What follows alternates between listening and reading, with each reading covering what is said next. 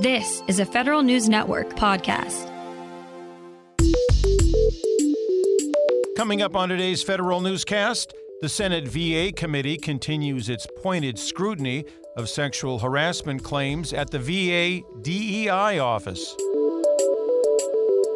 The government's top and first DEI official is headed to the happiest place on earth. And speaking of happiness, feds in the DMV got a snow day today. Those stories and more in today's Federal Newscast.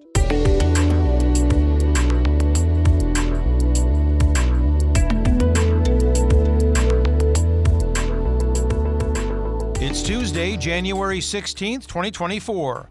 Welcome to today's episode of the Federal Newscast. I'm Peter Musurlian.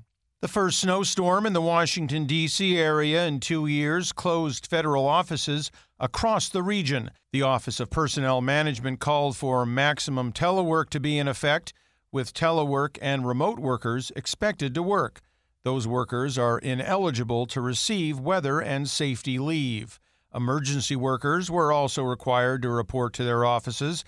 The National Weather Service says total snow accumulation by early this morning ranged from 2 to 4 inches in the DMV and that roads were particularly icy as the temperature dropped into the low 20s.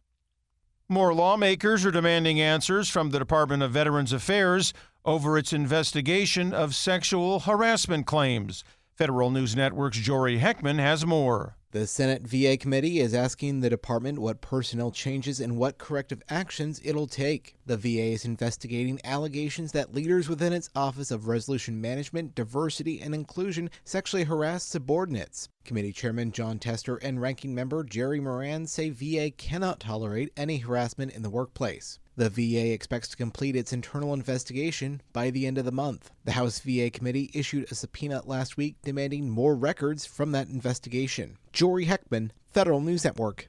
The government's top official on diversity, equity, inclusion, and accessibility is stepping down. In May 2022, Janice Underwood became the first person ever to serve as government wide chief diversity officer.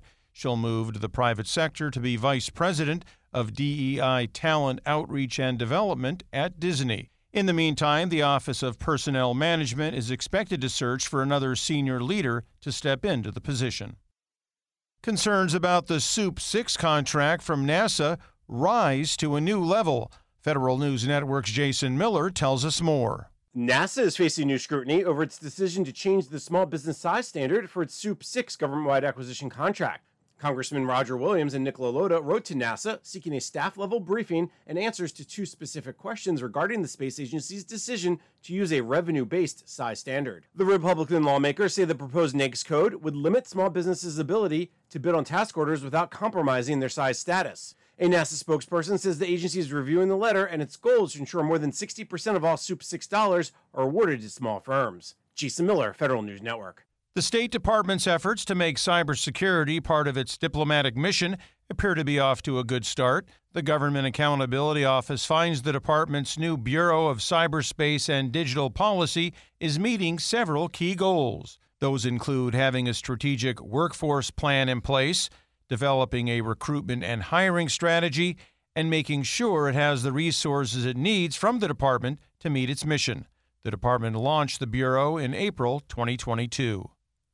The Senate will take up a bill today to keep the government open through early March. Senate appropriators will introduce a substitute to the Permanent Electronic Duck Stamp Act of 2013 that would include provisions to extend the current government funding to March 1st for the Departments of Agriculture, Energy, Veterans Affairs, Transportation, Housing and Urban Development, and related agencies, and to March 8th for the rest of the government.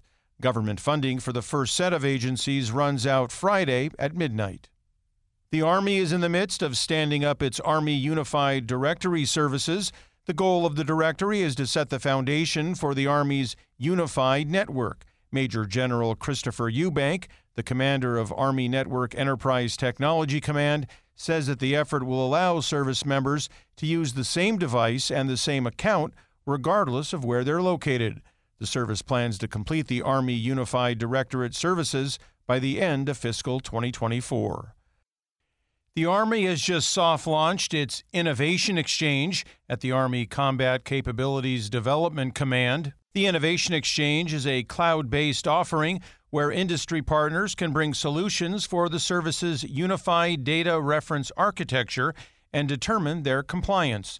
Jennifer Swanson, Deputy Assistant Secretary of the Army for Data Engineering and Software, says the service is still working through the process before opening it up, but they expect to fully launch by next month. The Innovation Exchange will be available to all industry vendors. Agencies will have as many as seven new mitigating or aggravating factors for officials to consider in suspension and debarment actions under a new proposed rule to the federal acquisition regulations. The FAR Council says among the seven new factors are whether the contractor brought the problems to the attention of the government and whether the vendor has already investigated the potential wrongdoing and made the results of that analysis available to the government. The Council is adding these new considerations as part of a new effort to better align procurement and non procurement procedures on suspension and debarment. Non procurement procedures cover grants, cooperative agreements, contracts of assistance, loans, and loan guarantees. Comments on the proposed rule are due by March 11th.